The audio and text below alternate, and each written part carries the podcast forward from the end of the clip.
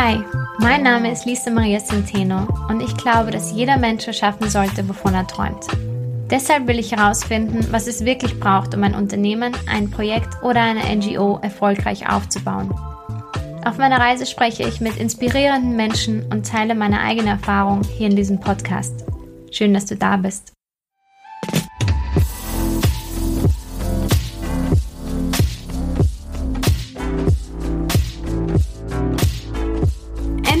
Endlich, endlich, endlich, ist es soweit und ich darf es mit dir teilen.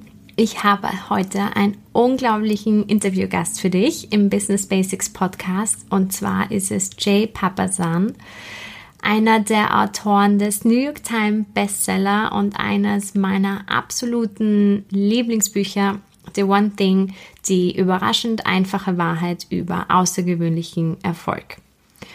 Dieses Buch wurde über 1,5 Millionen Mal verkauft, in 35 Sprachen übersetzt und erscheint äh, weltweit in über 500 verschiedenen Bestsellerlisten, darunter Bestseller der New York Times.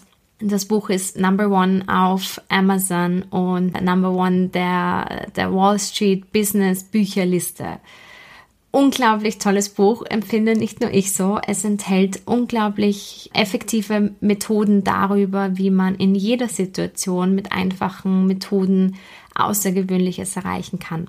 Und diese Methode hilft mir zum Beispiel, Business, Job, Masterstudium, Privatleben nicht nur unter einen Hut zu bekommen, sondern auch noch jeden einzelnen Teil davon zu genießen.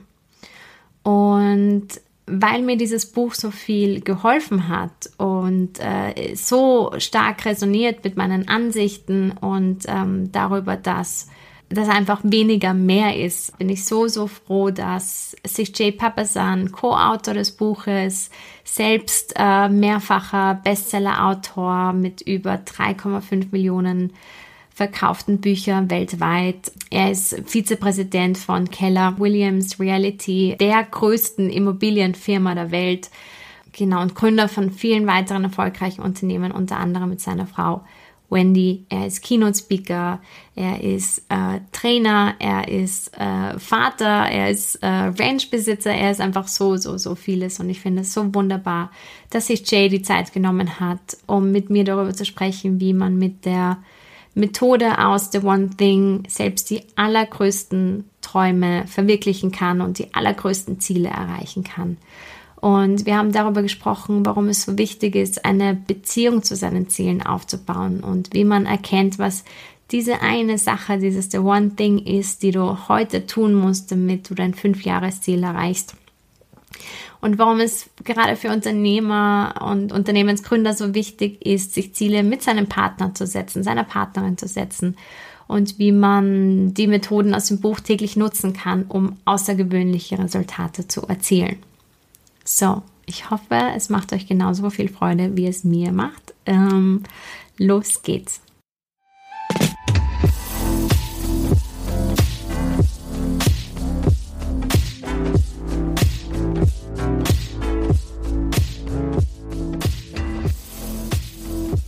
Jay, thank you so much for taking the time to come to the Business Basics podcast.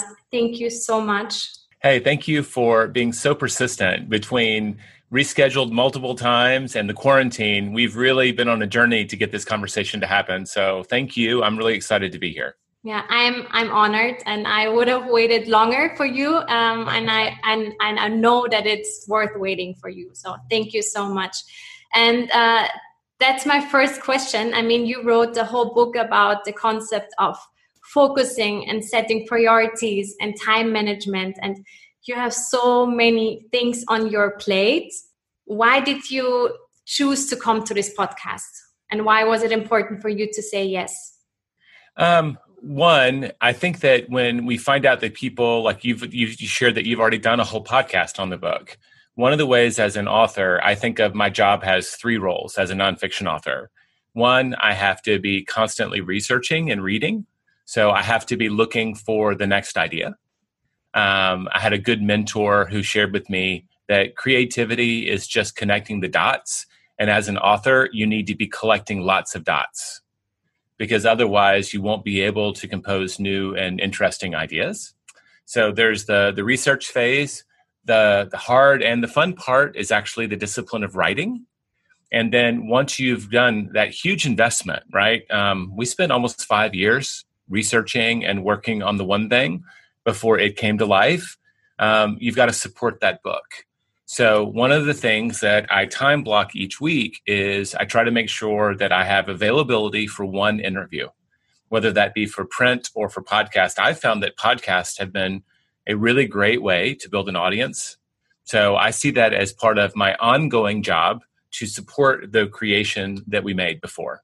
So, those are kind of the three one things. They happen in order, right? Right now, um, we've finished researching a couple of other projects. We're actively got two manuscripts that we've been going back. We're not sure which one's next. So at some point, I'll start saying no to one thing interviews because I'll have a new book to support. I tend to only really focus on one book at a time. Yeah. Thank you so much. I feel so honored that I am one of the ones in in the week. So thank you so much. Um, and what I really want to know, because I'm obsessed with the one thing and it works so well for me, and I, I love the principles, uh, especially the success list. I use it every day. I love it. Um, how did you came up uh, with the idea for the one thing? Why was there the need to write such book? So, um, my partner is Gary Keller, and he is the founder and CEO of what's now the largest real estate, private real estate company in the world, Keller Williams. And so, you know, there's my life before working for Gary and after working for Gary. He's been um, a mentor, he's been my boss, he's also my business partner now. And he's definitely changed the way I view the world. So, the story he tells is that he's never actually worked for anyone that wasn't a millionaire um, he only had a handful of jobs. And he did notice a pattern pretty early on about how they prioritized their time and how they chose to manage their calendars. So Gary kind of absorbed that in his 20s. And then because he's Gary, he's been fairly relentless on improving the model, right? And making it his own. Um, so I'll say I was working as the head of our education. It was my first tour duty. I'm back at that job again for our company um, we were writing a new course for real estate agents on how to build their business. And so, a lot of your um, clients and the people who listen to you, if you're self employed, like how do you earn enough money to earn the right to hire your first full time employee? That was the course we were writing. And the answer we knew was lead generation. That if you don't have enough business, right, that's coming in the door, you can't convert it and therefore earn the, un, you know, the money that you need to do it. And so I wrote this course with my team. I gave it to Gary. He asked to take it home for the weekend. And he came back with about a 14 page essay called The Power of One. And it was really about, we call it time blocking in the book. And this was the first time that language was showing up. He was saying that if you're in sales or a service business, you need to time block. Back then, it was three hours, three hours a day. And your job is to go ask for and get business and build relationships. And the principles were starting to show up even in that first essay called the power of one. And we sat down on monday to to edit it and i looked at him and i said you know this could be a book. And he goes i thought the same thing. So this would have been in about 2008 lisa. Um, so we were in the middle of the great recession. It had already started. We knew it had happened about three years prior in real estate. So we started working on the one thing and here's the, the, the hard truth about a year and a half into writing and researching the one thing, we had to change our focus because of the Great Recession. We actually wrote a book called Shift. So we stopped in the middle of the process, spent six and a half months hurriedly writing a book called Shift, only then to, to promote that for another six to seven months before we got back to writing the book. So you might say that we were writing a book on focus and we got distracted, or our focus changed. But that's kind of the origin story um, what I loved about the book, what I told Gary that first day, I've been in publishing for 20 something years. And I just said, what I like about this is that the ideas that you're proposing other people follow, this is how you live your life. So it's completely genuine to who he is.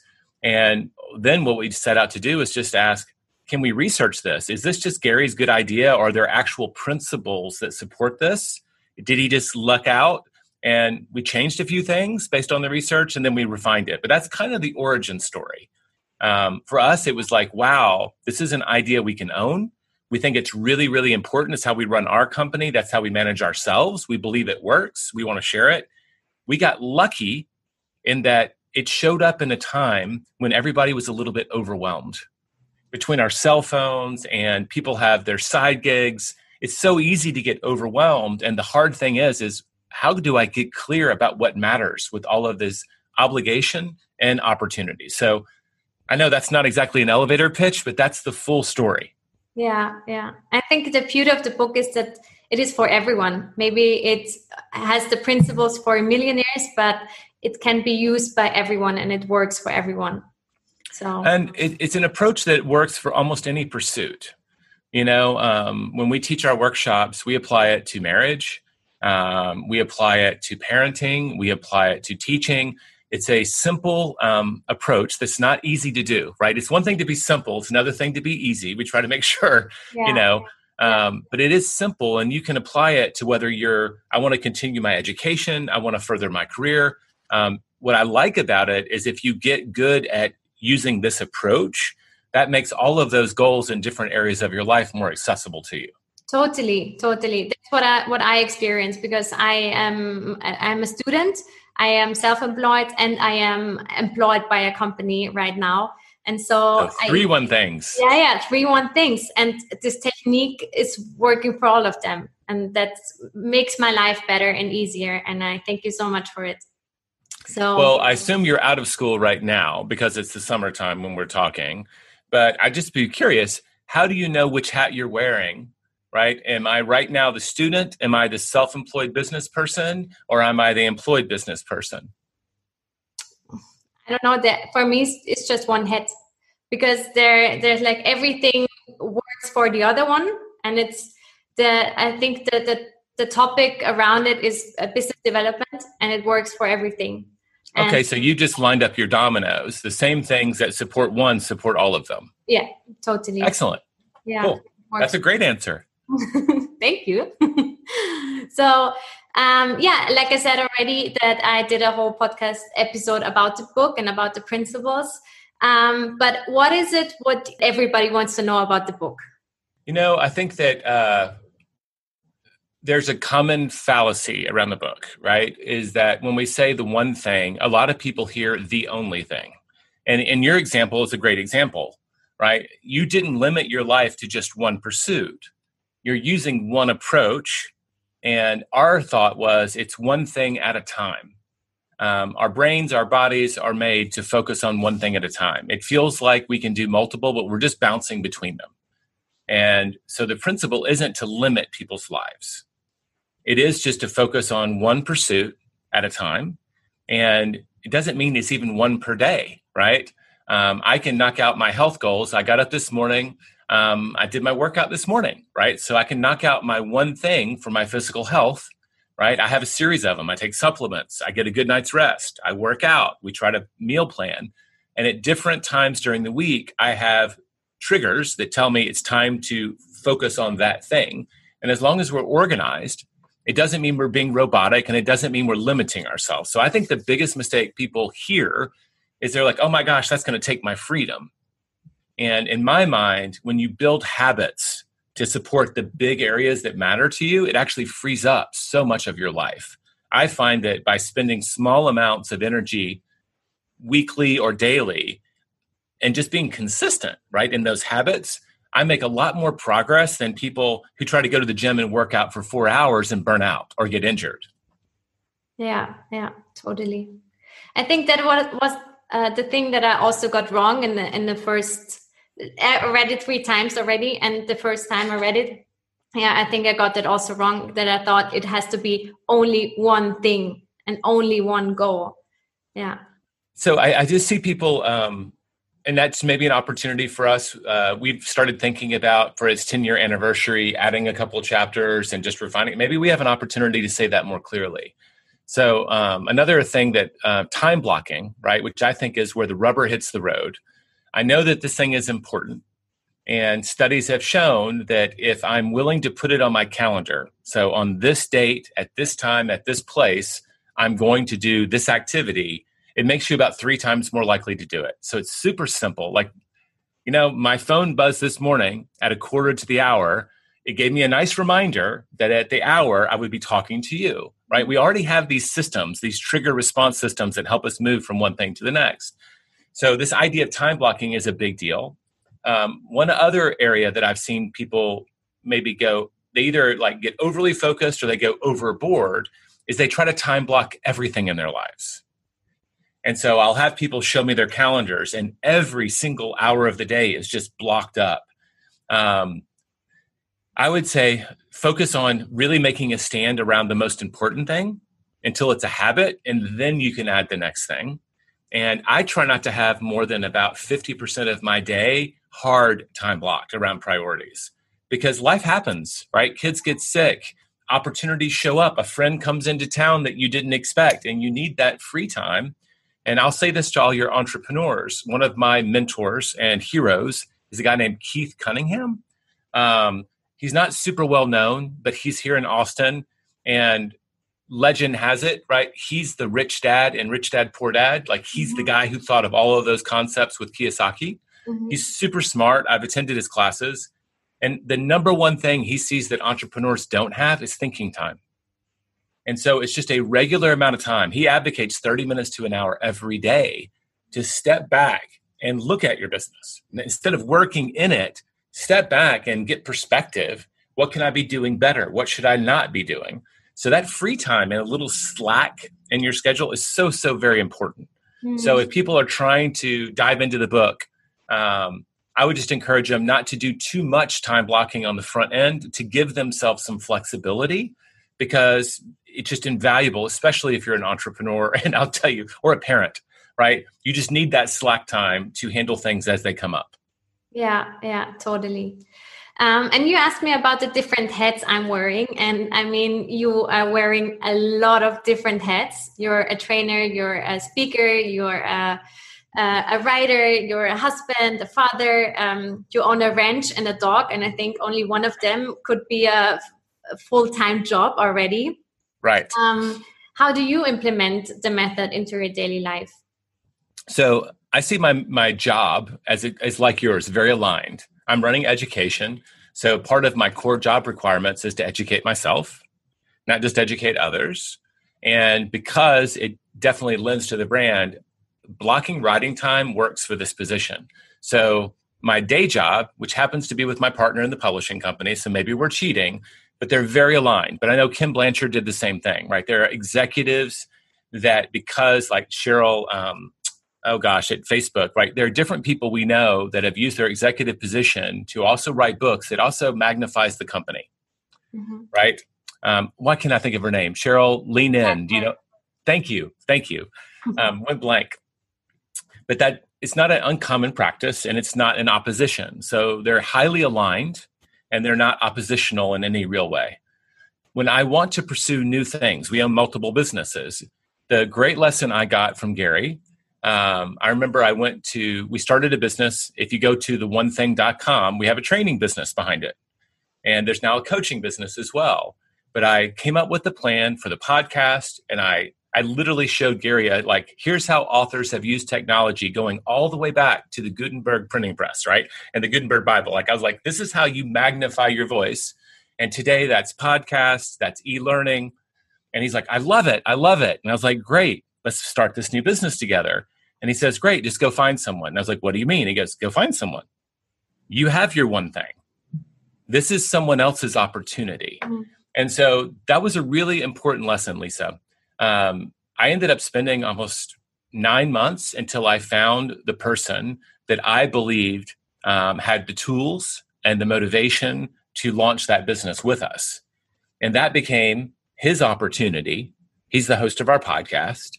Mm-hmm. But so while my focus largely stayed the same, right, I still was the chairman of the board, right? I met with him regularly, I gave him counsel.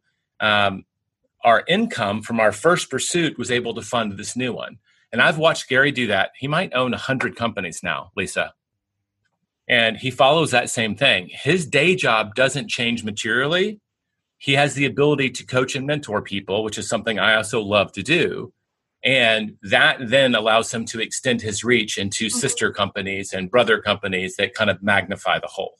So sometimes, you know, no one succeeds alone. We wrote about that early in the book. Yeah. You need a partner.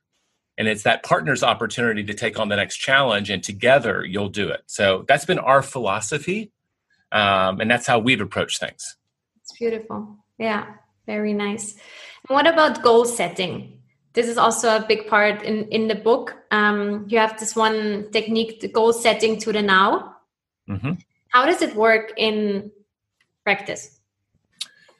Um, so here's the the the the punchline. Um, what I realized, and it was a couple of years into to promoting the book, Lisa. It, it- even when we were writing it, I thought, "Oh, I love this way to set goals."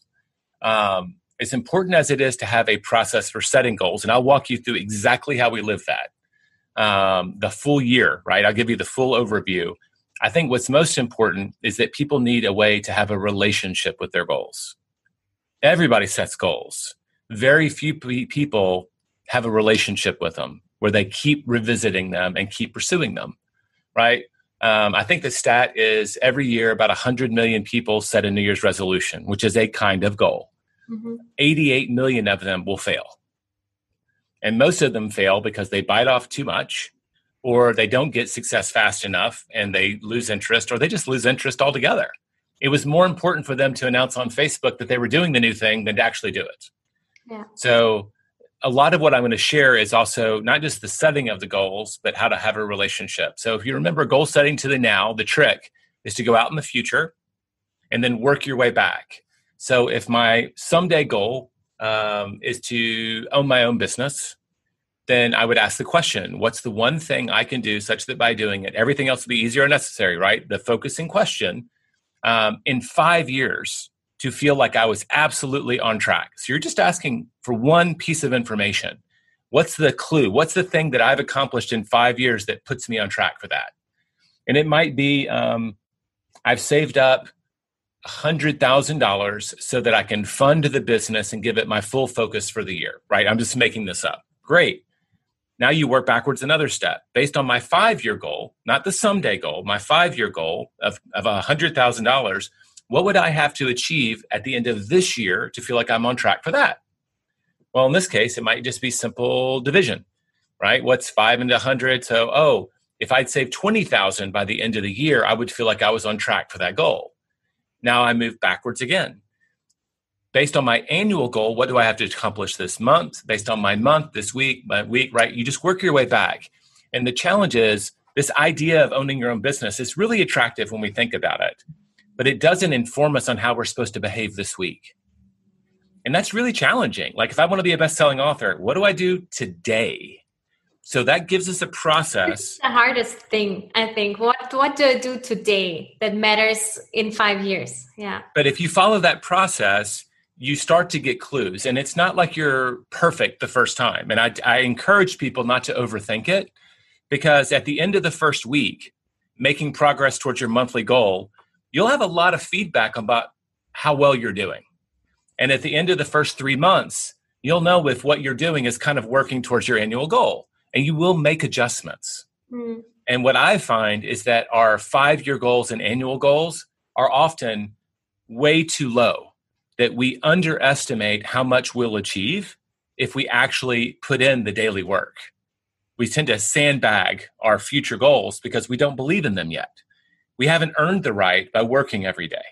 But those tiny installments, 30 minutes here, 30 minutes here, they add up to far more than most people ever imagine. I think the stat, um, if you've read James Clear's wonderful book, The Atomic Habits, Yeah. yeah. that a um, if you improve something by one percent every day, it's essentially like a thirty-six percent swing over the course of the year, and that's a huge gain in terms of getting that much better. Yeah. And so those little improvements, um, we we overestimate what we'll accomplish this month and underestimate what we'll accomplish in the year. So now that I have that framework, how do I live with it? So we talk very briefly in the book and on our website. The one thing we have free training that it goes in depth. Um, if you're in business, we advocate a one-page business plan called a GPS, And that's where your annual goal goes. And your annual goal is aligned with your five and your someday. So you've got this process. Now, what do I do for the year? As a business person, I'm going to break down my number one goal, the three key priorities for achieving it, and then a few strategies for each of those. What's great is it all fits on one page. Mm-hmm. And when you talk about getting your team on the same page, this allows you to literally do that be like, all right, Lisa, I've got priority number two. Can you take priority number one? You can divide and conquer in your business. Mm-hmm. Um, if you're not in business, and I do both, um, I don't know, you can't see it, but I've got a, it's basically one piece of paper. It's obviously electronic, but I like to print it out because I'm a tactile person. But at the top, I've got my annual goals for my personal and my professional life. Each month, I ask the question, based on my annual goals, what do I have to achieve this month? And each week, I ask, based on my month, what do I achieve this week? And so it takes about 30 minutes a week to kind of look at my goals, ask if I'm on track, and know where I am in the process. And things change. I, I mean, the quarantine blew up all of my goals this year, right? All my travel goals are gone. It's just not safe. And that's okay. But I have a process for adjusting and I have a process for allocating my time. So the weekly rhythm is about 30 minutes. Most of the people we talk to spend 30 minutes at the end of the week, maybe a Friday afternoon before they leave the office, saying, This is what I did this week. What do I need to focus on next week?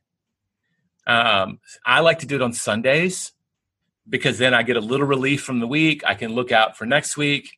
Um, at the beginning of the month, you're also doing the month. It takes a little bit longer, but this is just a muscle. Yeah. And every week, you're refining your goals, and it gets really easy over time. I've been doing this for 19 years because Gary asks for my 411 every single week or month that I've worked for him.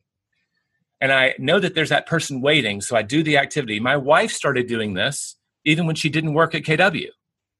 And I know people who've taken it to other companies. It's super simple, super effective. It keeps you in touch with your goals. You can do this on your phone. You can do it like me. I do it in Excel because I'm a nerd. Um, I like to print on it so that if my priorities change, I can write them. But this is only your big rocks, the 20% stuff. Mm-hmm. Everything else lives somewhere else. And then you just ask, based on my goals, does my calendar reflect them? So I open my goals, I open my calendar. And that's how you end up saying no to a lot of things. Like when you're really clear about what you want to do, Lisa, it becomes easier to say, I'm sorry, I can't do that now. Yeah, yeah. Can absolutely. we do it later? Because you're very clear about your priorities and it makes it easier to, to do the hardest thing in the world, which is say no. So I'm going to say one more thing and then I'm going to give you all your questions. I know I've been talking, but I told you I'd give you the full package. That's why you're here. okay, good, good, good. I just don't want to monologue on you, right? Nobody's here to, to uh, listen to me, so that's why you're here. Okay. My wife got us to do about, I think we've been doing it for close to 14 years now, is a goal setting retreat. I love and it. Didn't, I love this idea. I hope you one day you make it remote so me and my husband can join. We're doing it this year. It's virtual this year because it's not going to be safe. I'm just we've already pulled the plug. We're having a virtual goal setting retreat. It's on our website. Um, I will invite you. If you will reach out, I will get you and your husband free tickets. Okay, so you can just join. Thank you. Um, it would be wonderful. This is this is something what is really important in our relationship, goal setting, and I love the approach that you have with your wife on this. Well, fantastic. This is a passion project. So um, our process, and she she was great. We had two children, 16 months apart, and it was very stressful because she had to stop working. I was trying to support the family, and we had two kids in diapers. And I'll just say, and one of them had colic. If you know what colic is, which meant our daughter cried a lot. Uh, co- oh yeah, yeah, colic, yeah, of course. Colic, mm-hmm. and so it was very tough.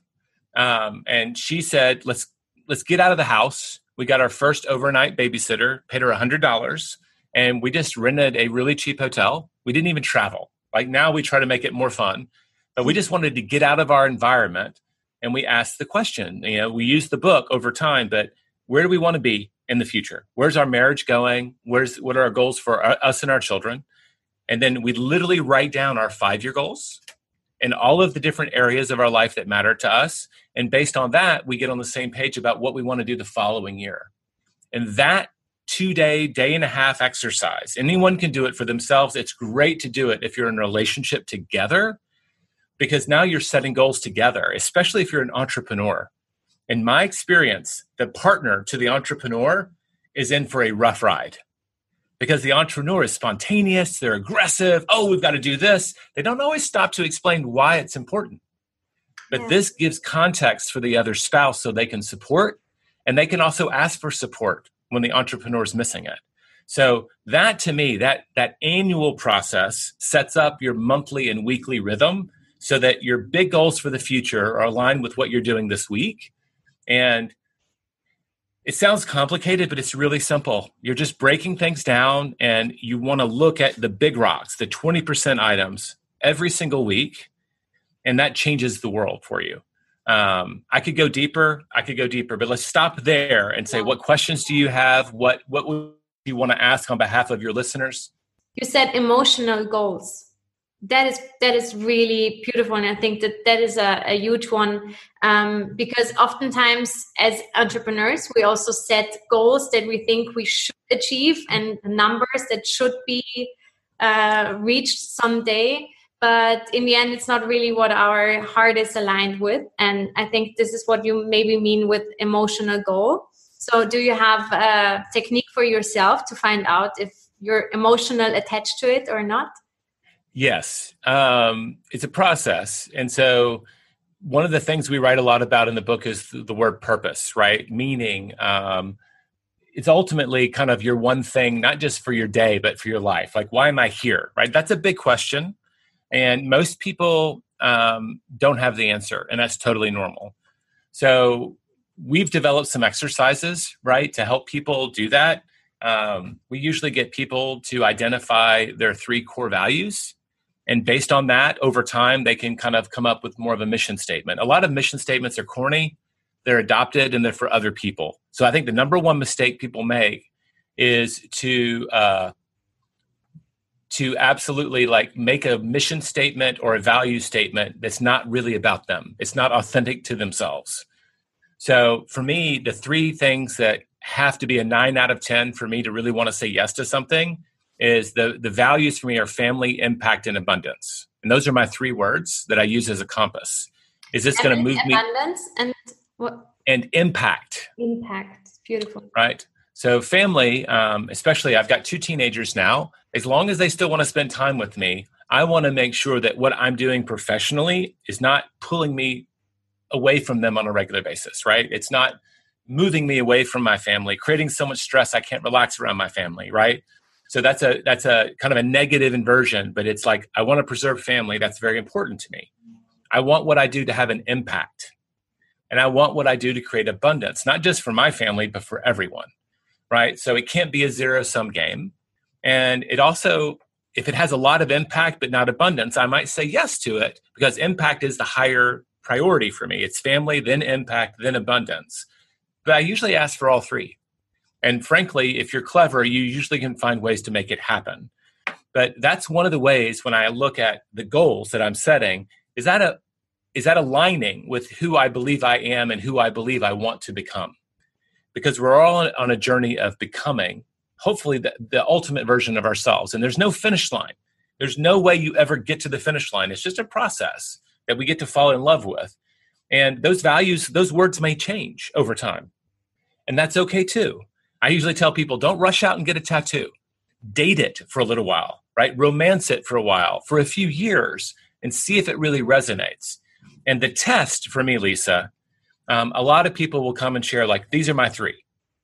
And my question to them is usually talk to me about what happens if you fail. What happens if you look up and your family's a mess, you're not making an impact, and you're not creating abundance? And if people don't have a strong emotional reaction to that, they're not there yet. Yeah. Um, for me, the family part is about keeping and earning their respect. It's very, very important to me that I set a good role model for my kids. It's very, very important for me that I not take my wife for granted and that I continue to earn her respect. And when I think about failing those things, it really messes with my head. That's a that's a deep core value for me. So I usually ask people to reach for those moments. And then that's very cheesy. I love that you said beautiful because that you're my people. But it's but some people it's also that's cheesy. That doesn't sound like business values. But I've made a lot of really important strategic decisions using those values. They're my values. They're not for anyone else, they're for me. And everyone has a right to choose for themselves. But that's an important step that people could take. Try to get clear about the things that they truly hold dear so that the direction they're moving in will bring them more of those things. Yeah. No, no, it is definitely beautiful and it makes so much sense. So, identifying the core values and then finding the mission and from there on like defining the goals so right, um, if you're really going to do it in order, there's a lot of young people that I say that you can postpone the core values. They're going to change a lot in your 20s. I think they solidify in our 30s. For very few people, I think the research says like 20% or less, it'll happen earlier. Hmm. But you need to be on the journey. So ask the question. Just start asking the question. Yeah. You don't have to have all the answers yet. Um, based on that, ask best on the, the best I can guess today, where am I going ultimately? Where will that take me in five years and work your way back? And then if you're revisiting those, the big goals at least once a year, you have a chance to scratch them off or change them. Um, one of the the long stories that we had when I uh, I'm in Texas. I grew up in Tennessee, so I don't know how you feel about this, but I grew up like bird hunting and doing things like that. And my son wanted to start hunting with me. Mm-hmm. And in Texas, we didn't have any land, and I had to ask for permission to go on other people's properties. And no one wanted me to bring a small boy on their property with a gun. I get it. Mm-hmm. It's a mm-hmm. liability. They they might have wanted to have just an adult weekend, but I remember going to Wendy and going. I have really formative memories of my dad taking me hunting. I would like to create those memories with my son. Um, I want to buy a ranch. And that is a big deal, right? That's not a small, it's not, I want to buy a car, right? It's, I want to buy a second property that's a lot of work. And she just laughed at me. Um, and that was on my five year goals for about three years. And then a, a series of situations happened that made a very affordable ranch available to us. So my wife tells the stories like if we hadn't been talking about that for three years, if she didn't know it was emotionally important for me, she would have never said yes. But because we've been having the discussions and we found that financial way to make it work, she said yes. And that's become kind of an island, an oasis for us, especially during quarantine where we can get out of the city. It's a very small piece of land for Texas, but it's very valuable to us. Yeah. So that's the magic that can happen. But as often as that, that's an outlier. That's one of those that we reached for the stars and it came true. I guess every single year there's three things that we think that we're going to be pursuing. But at the end of the year, we read those goals from last year and we go, what were we thinking? That's crazy. We were just dreaming, right? And we can choose whether we want to keep them, like the ranch, or you know what? That was just an idea. It didn't mean anything. We move on. And it's okay to change your goals. Hopefully, your big direction doesn't change and you're making progress in one direction. That's where the values come in and the five year goals. So Anyway, lecture yeah. over. This is soapbox stuff for me though, because I think it's so important, especially for couples, to have these conversations. Yeah, yeah, and especially when both are entrepreneurs, also. Oh, Everybody, yes. yeah, like with me and my husband, and we we, all have like our different visions and things and missions and everything. And I think this is such an important thing to have goals together. Yes. So, um, and yeah, so come back to the question of how to find the one thing. Maybe you just answered it also a little bit right now. I, I answered a little bit. I answered that around the idea of your purpose, right? And I think that's just a journey that we have to go on. Um, some people, two out of 10, may already know. God bless them. I love it. I wasn't one of them. It took me until I was well into my 30s to start getting clear. Um, and that's okay. But if maybe if I started earlier, it would have happened faster. So started that journey. In terms of what's the one thing for my business, right? That's a more practical, smaller question.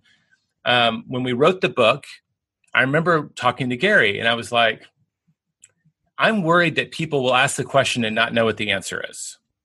And the vast majority of the time, I'm going to say 95% of the time, Lisa, they know the answer. They're just not asking the question.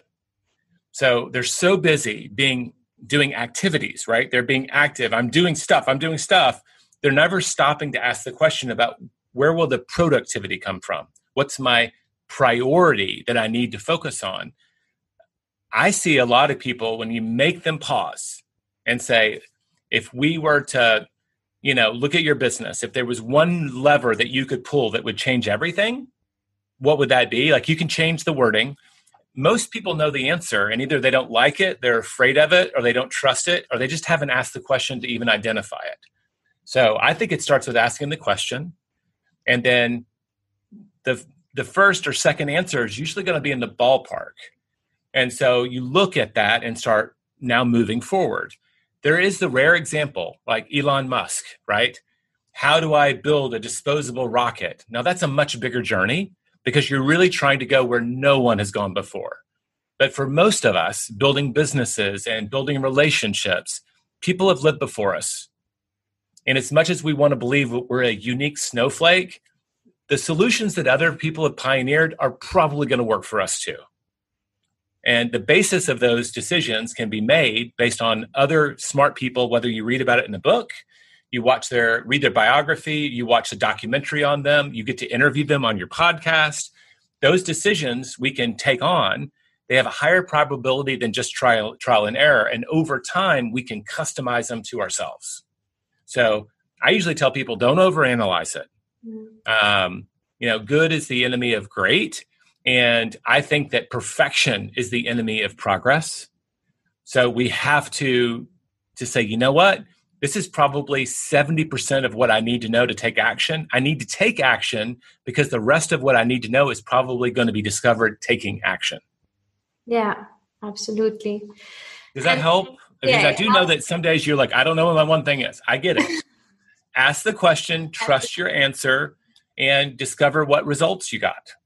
Yeah, absolutely. And I think also procrastination is a big thing because you said that most of the people do know already what their one thing is, but they're procrastinating for some reason. And there's also one very interesting thing you said or you stated in a book is the thing about willpower. Right. That willpower is a finite resource you can't always take from. Can you explain this a little bit better than I so, do? It actually takes uh, you can measure it in your bloodstream, right? It actually takes energy to make a decision, yes or no. And our decision making ability um, is incredibly fragile, right? That if we exhaust that mental energy, we tend to fall not to necessarily bad decisions, but to our default decisions. So um, on Fridays, right, is when a lot of people will just order pizza and cheat. They've exhausted the week, they're exhausted from their week. It's not that pizza. They know pizza is not good for their diet, but it's easy, right? The kids won't complain. I know that if we just get pizza, we can just chill. And so it's a default position that takes a lot less energy. So, one of the things we learned about willpower, the takeaway for me, is that if it's really important to you, do it early in the day. Because we tend to have more decision making ability to say yes to what we need to say yes to and no to what we need to say no to earlier in the day. So those things are really precious to us, whether they be meditation, working out, goal setting, goal planning, maybe that number one activity. I'm going to write my book. I'm going to spend an hour between 7 a.m. and 8 a.m. focused on my manuscript. Those are activities that on any given day you might be excited about. But when you need willpower is on the day where you're supposed to go run eight miles and it's snowing outside. And you want to just say, I'm just going to give myself grace you have willpower to draw on because you're doing it at the right time and hopefully with the right nutrition, right? It's not 100% nutrition, but it's a big part of it. You look up and go, wow, I'm going to go ahead and make myself do this. I know that every time, like this morning, I did not want to work out, Lisa. I was like, I didn't want to work out. I went in and I did it. And I always feel so grateful that when I make myself do the thing I know I need to do, I feel kind of righteous. So for me, willpower is about timing. Um, you can't have a million one things, but in the morning, you can develop rituals. If you interview really successful people, they often have a ritual in the morning where they do a series of things that are very important for setting up their day. Yeah. Um, if people want a challenge, here's a challenge for all the young people listening.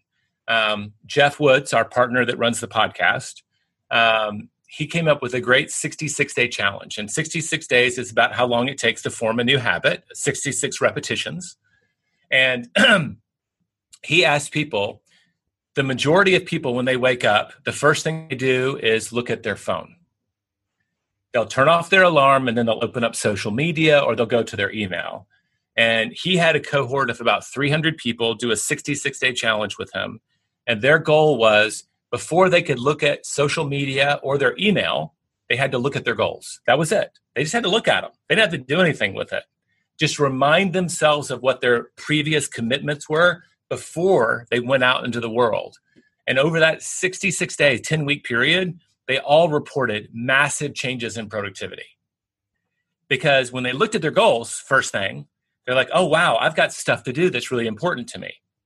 And so they were a lot more likely when they went through their email to ignore distractions and get their work done. So that they could focus on the things that matters. We call that in our first book the day before vacation miracle. The day before vacation, you get a lot of stuff done, right? Because you're highly motivated to clear the decks so that you can go on vacation with a clean slate. We should behave that way a little bit more often, right? You can't have that focus every day.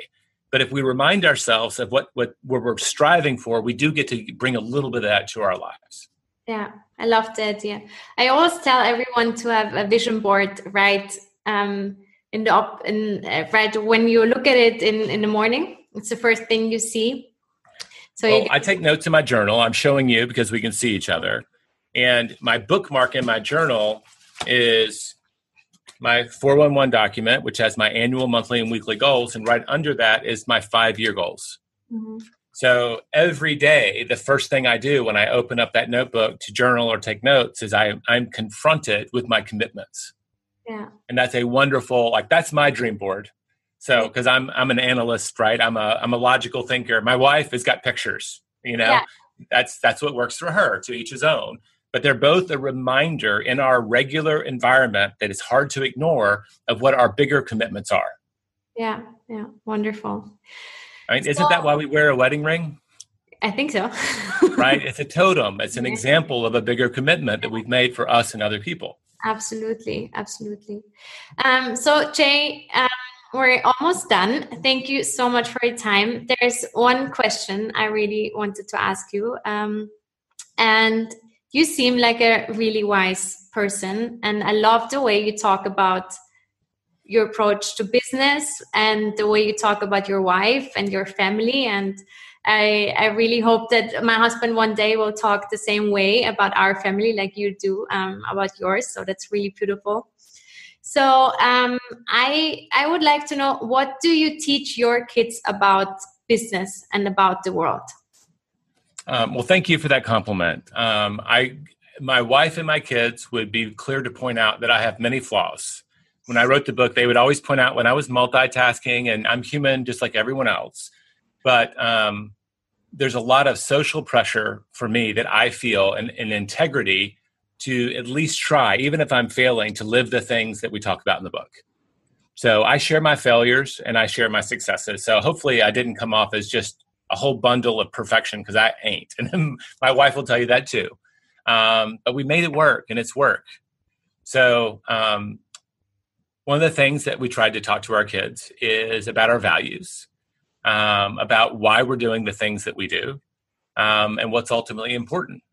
And so I've told my kids, like in a burning building situation, I'm going to run to the house and grab them.